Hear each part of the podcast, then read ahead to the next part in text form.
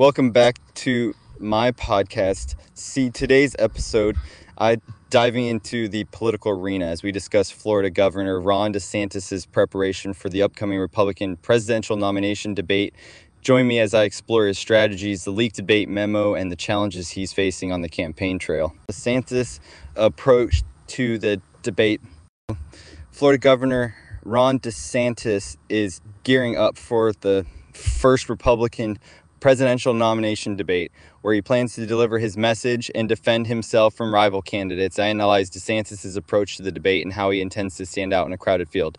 But this leaked debate strategy memo, a leaked debate strategy memo from a Dance's Line Super PAC has caused quite a stir. The memo offered potential talking points and advice to the governor.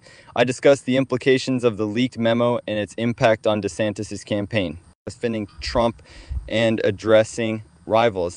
The leaked memo suggested that DeSantis should defend former President Donald Trump and address rising rival Vivek Ramaswamy during the debate I dissect the strategy behind these recommendations and how they align with DeSantis' political goals.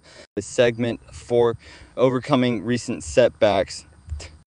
DeSantis' campaign has faced challenges in recent months, including overspending, staff layoffs, and leadership changes. I explore how these setbacks have affected his campaign's momentum and how he plans to regain his footing. Segment five navigating a competitive field with Trump leading in the polls and DeSantis securing second place. The Republican presidential contender field is highly competitive.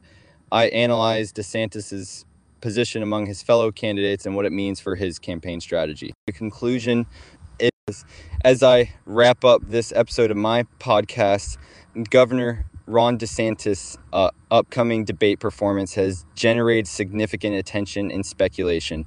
Will he effectively defend his message and address his rivals? Only time will tell. Be sure to stay tuned for more updates on this dynamic political landscape.